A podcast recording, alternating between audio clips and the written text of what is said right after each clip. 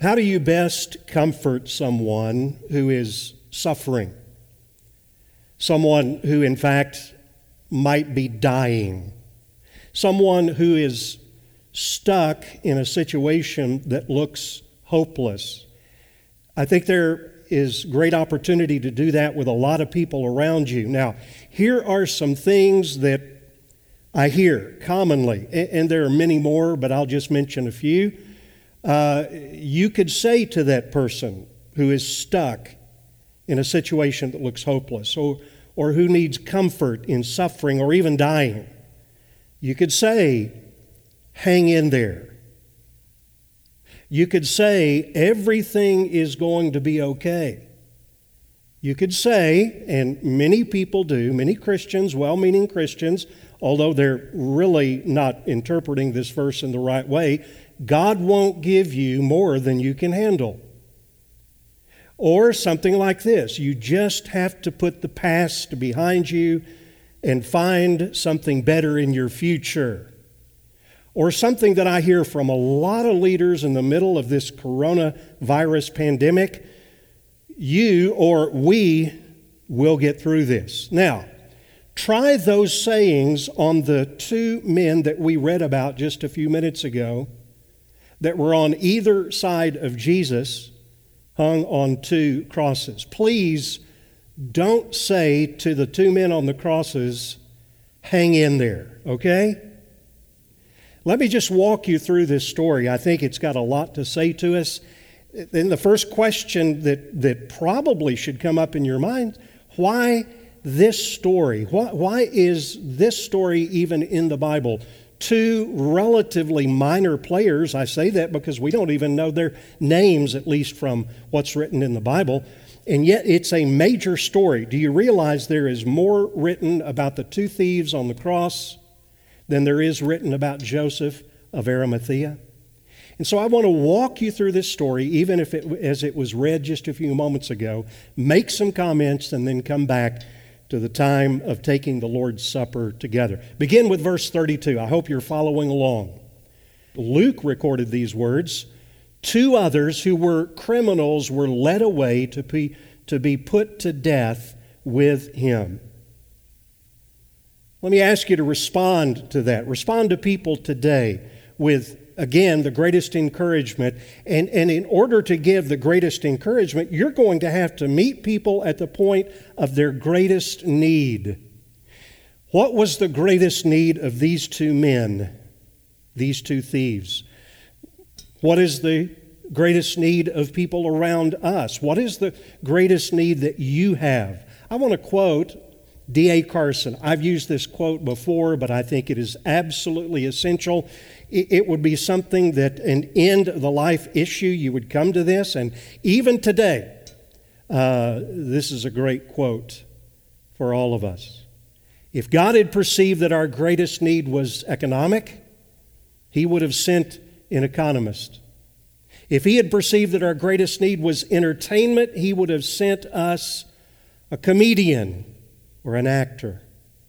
If God had perceived that our greatest need was political stability, He would have sent us a politician.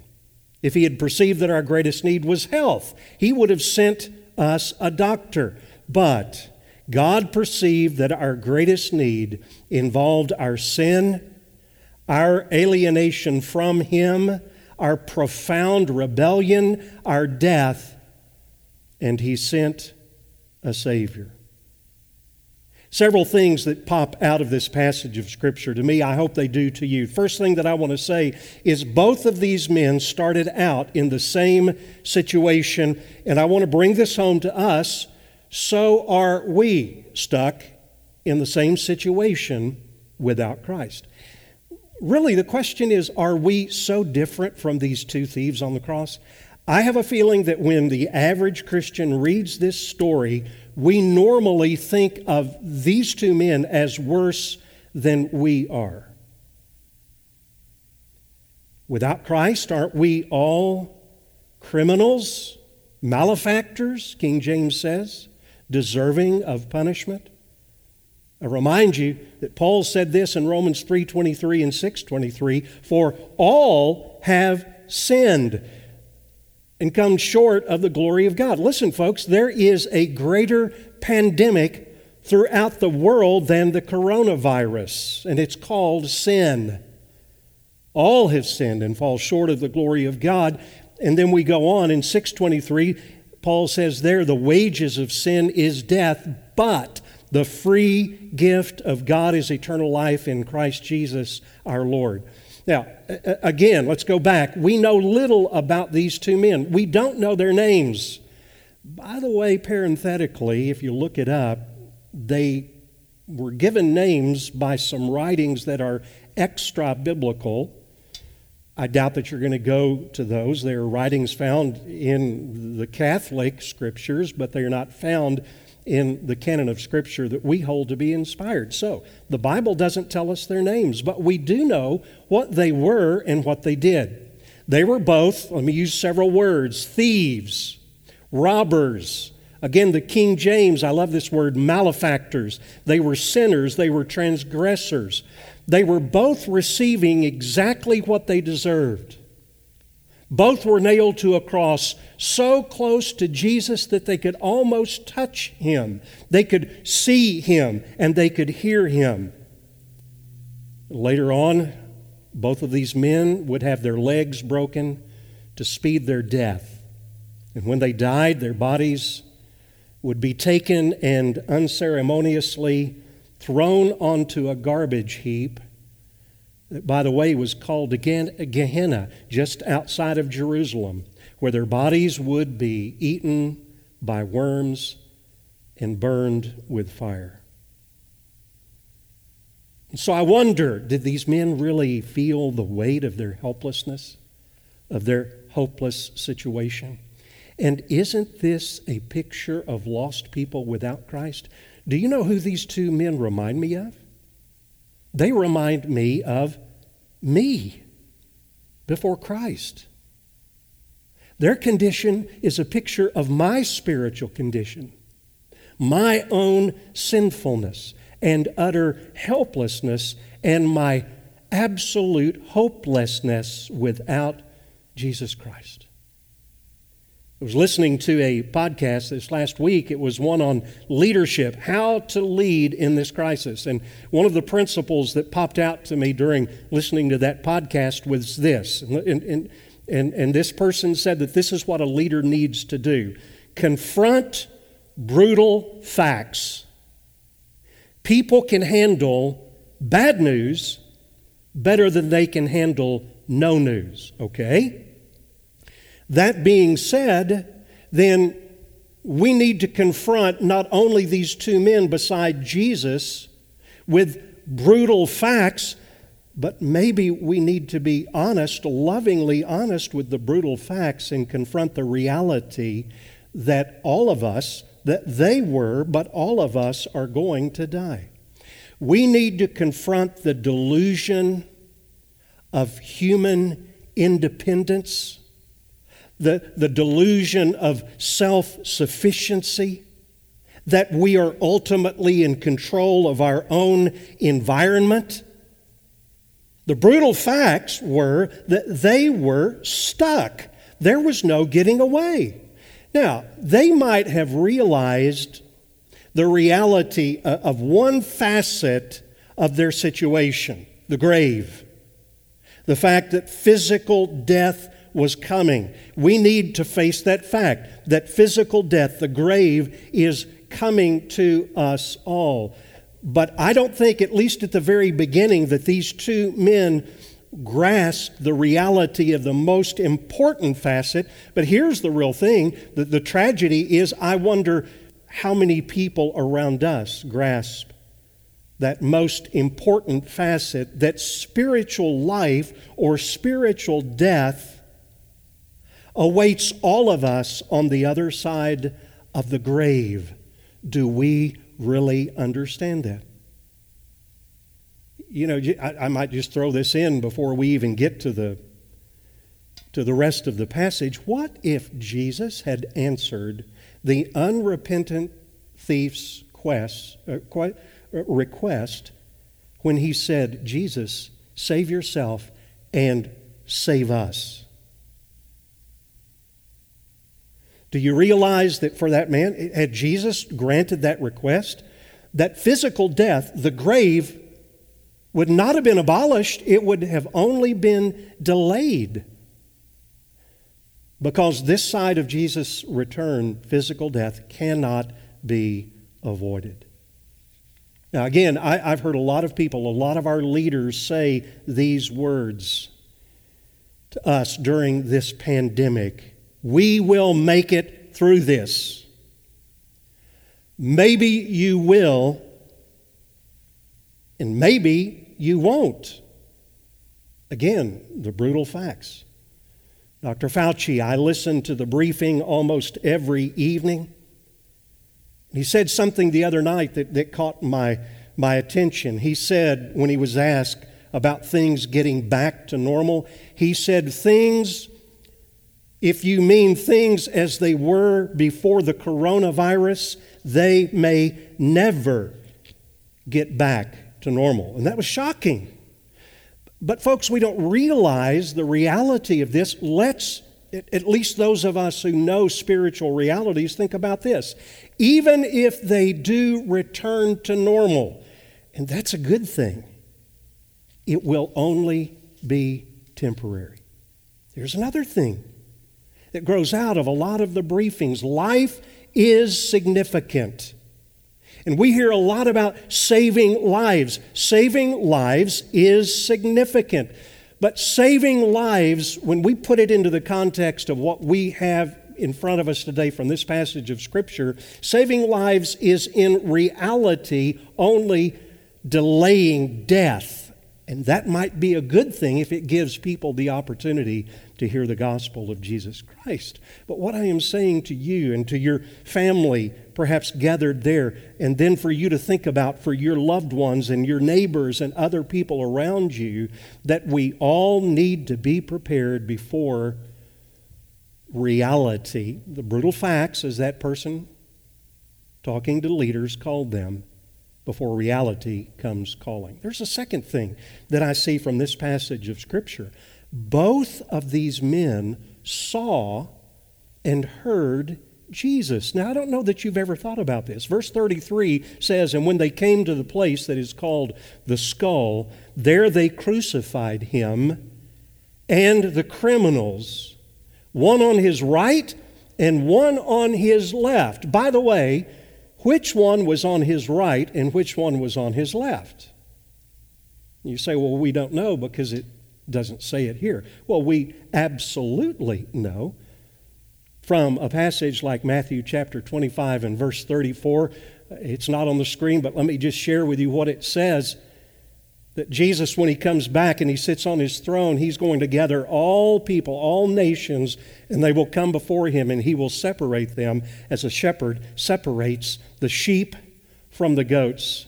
And he's going to say to those on his right, Come, you who are blessed by my Father, inherit the kingdom. And so I know with certainty because this man would become a believer in Jesus Christ, he was put on the right. He was in the company of the sheep. Now, that's just an aside. So let me talk about both men seeing and hearing Jesus. And there's so much more than I could say right now about this. They saw Jesus crucified. And here, here is the shocking thing. If you've ever really studied about the crucifixion, of Jesus Christ and that Roman kind of death. Here's what they observed they observed that Jesus remained silent. They observed that he, he was very different. They had probably seen crucifixions, and Jesus was different. He didn't try to get away. The soldiers didn't have to force his hands out, force his feet out. They didn't have to wrestle with him to get him on the cross. In fact, Jesus, they saw, almost invited the nails. Now, how could I say that? Because in John chapter 10, Jesus said, I lay down my life for the sheep. No one has taken it from me. I lay my life down on my own initiative. I have authority to lay it down, and I have authority to take it up again. So they saw these things about Jesus. This was different, and they heard him. And instead of, in most cases where those being crucified, maybe even they were doing it, instead of hearing Jesus being angry and cursing his tormentors, they heard Jesus when he was on the cross praying for them Father, forgive them. You know, I have to wonder if God didn't use these things in the life of the repentant thief, begin to, to change his heart. You see, both saw with their, with their eyes and they heard with their ears, but only one saw and heard and responded with his heart. I can imagine that repentant thief beginning the lights beginning to go on. And maybe maybe something like this was going through his mind. Maybe what they have written about him is true. Maybe he is the savior. That's his name yeshua the one who saves maybe he is the king as has been written over his head maybe just maybe what he said is true that i can be forgiven there's a third thing that jumps out to me from this passage of Scripture. Both of these men spoke to Jesus. Now, here's the difference.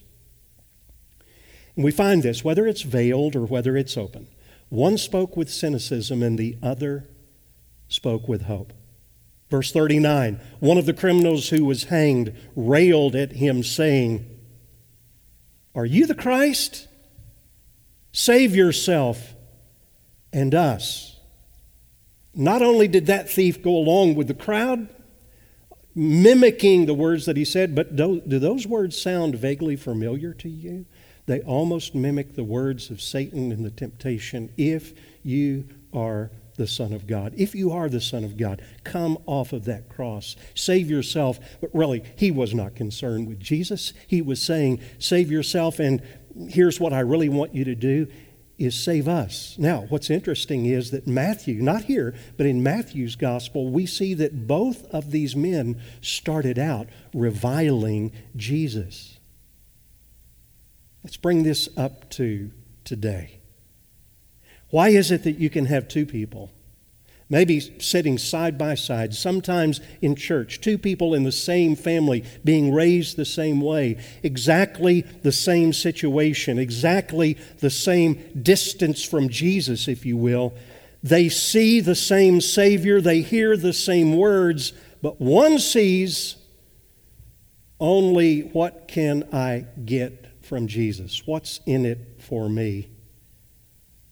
But the other person sees Jesus and hears Jesus' words and hopes in him. How do you describe that? How do you explain that? Other than the multitude of clear references in other places in Scripture that tell us that it is a matter of God's sovereign choice mingled with our responsibility. One of my favorite verses, I've shared this with you before, is John 6 37.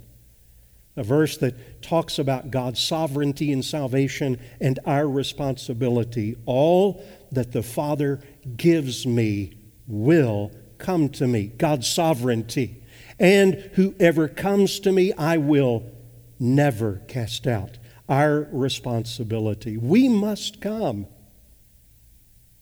But we will never do so without divine enablement.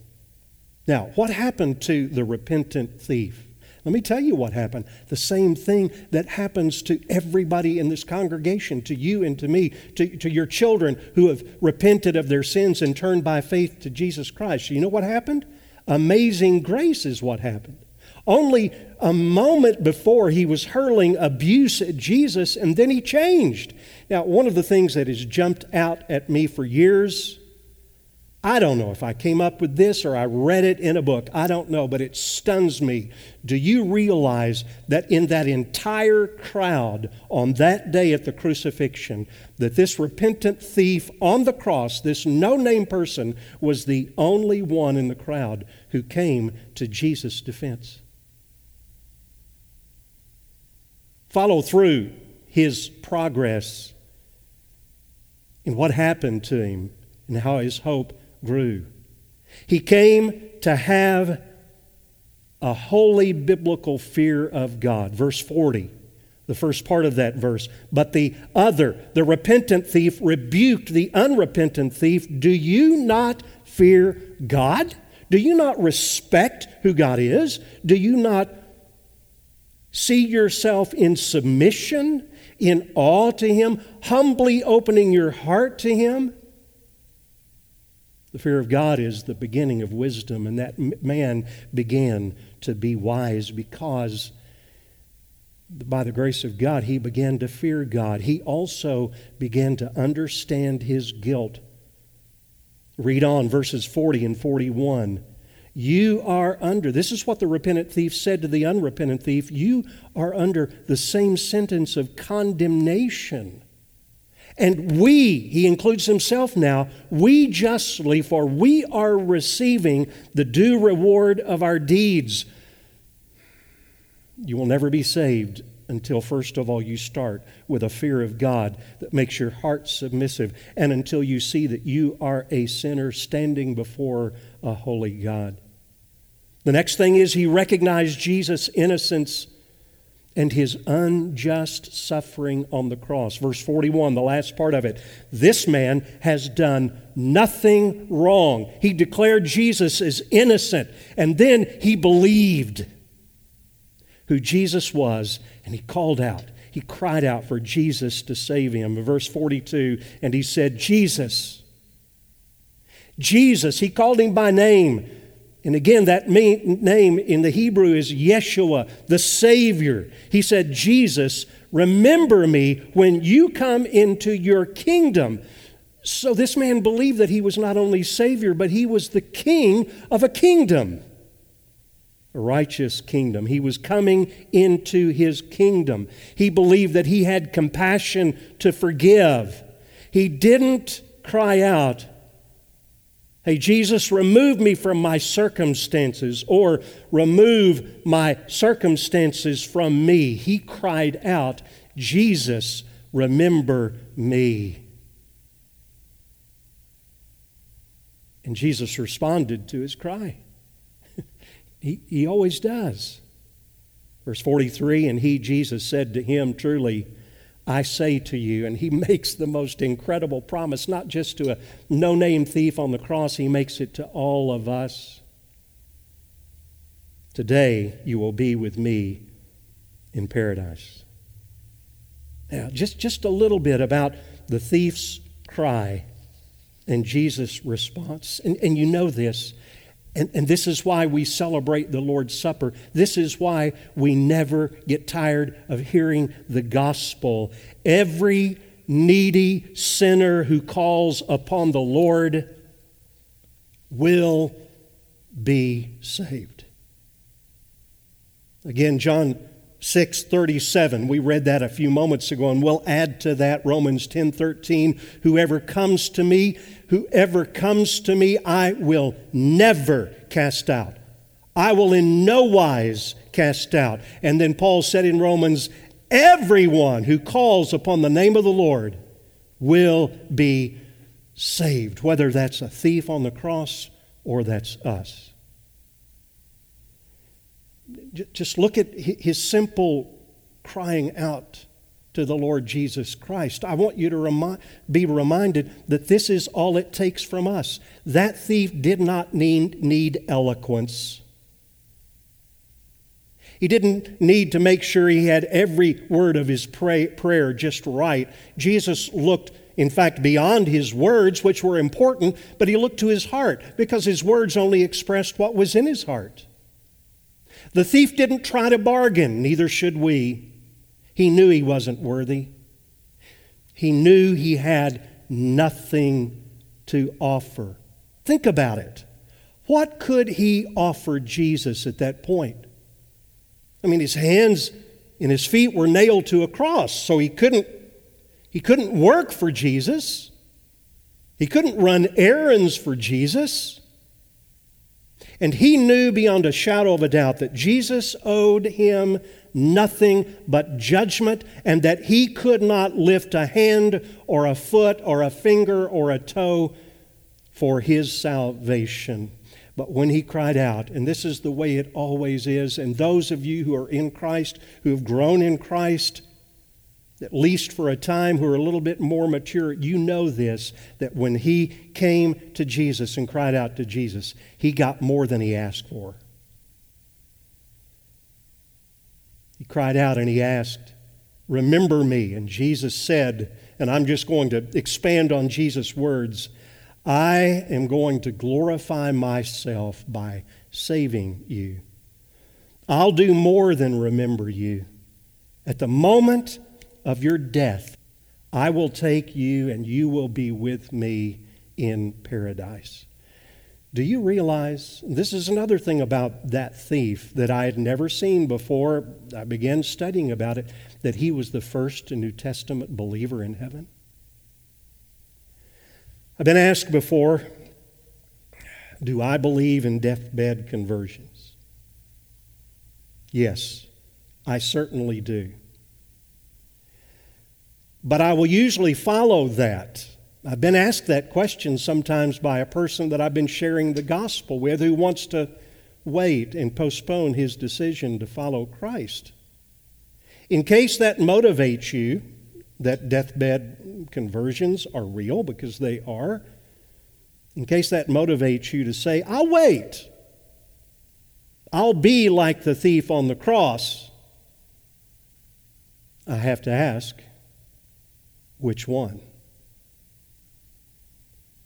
Did you realize that we don't know exactly when, between 9 o'clock and noon on Friday morning, that that man became a believer in Jesus Christ?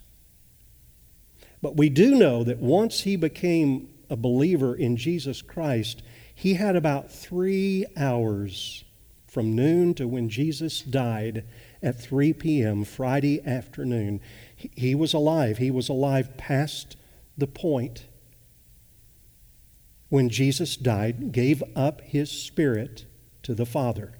That thief was alive, and he saw Jesus die. He saw him give up his spirit, and he saw the Roman soldier thrust the spear into his side. He saw the water and the blood come out. I wonder what that thief was doing after he became a follower of Jesus Christ. I don't know everything. I can't tell you everything that is, was in his head. But I believe, just like the words that we were singing a few moments ago from that great song, There is a Fountain, the second verse, probably has the thoughts of that dying thief. Listen to him again. That dying thief rejoiced to see that fountain in his day. And there may I, though vile as he, wash all my sins away. I want you to bow your heads where you are right now. Children, you do it too. Teenagers, parents, moms, dads, or if you're a single watching this, I want you to bow your head and just pray with me. I know that, that most of you tuning in right now are, are, are followers of Jesus Christ. I doubt that many non Christians are, are tuning in to hear a sermon, this sermon, perhaps. But there may be someone in your home, or there may be someone who needs to hear this message. And I want to pray for you, and I want to pray for that person, and then to prepare our hearts before we partake of the elements of the Lord's Supper. Father, I pray in the name of Jesus that you would take this simple but powerful story of two thieves on the cross, representing not only all of mankind, the guilt, and that Jesus was crucified in the midst of guilty mankind. But also, it shoots us to the picture of that day when Christ will return and he will separate the sheep from the goats. And those who have believed in Jesus Christ, not worked for him, or impressed him, but simply have cried out, Oh, Jesus, remember me. I've turned away from my sins. I've turned and trusted in the Lord Jesus Christ. And Father, even tonight, I pray that you would impress upon people, you would give them the divine enablement they need to have their hearts open, that they would see and hear who Jesus is and what he has done. And now, Father, as we remember these realities of the gospel, the broken body, the shed blood of the Lord Jesus Christ, I pray that you might help us with these simple elements. And Lord, they're, they're symbols, that's all they are. But the reality of what they represent is in our hearts, those of us who know you through Christ. Father, I pray that this would be a time where, in simple obedience, we obey the command of the Lord Jesus to do this in remembrance of me. May it be meaningful, even in the quietness of our own homes. I pray in Jesus' name. Amen.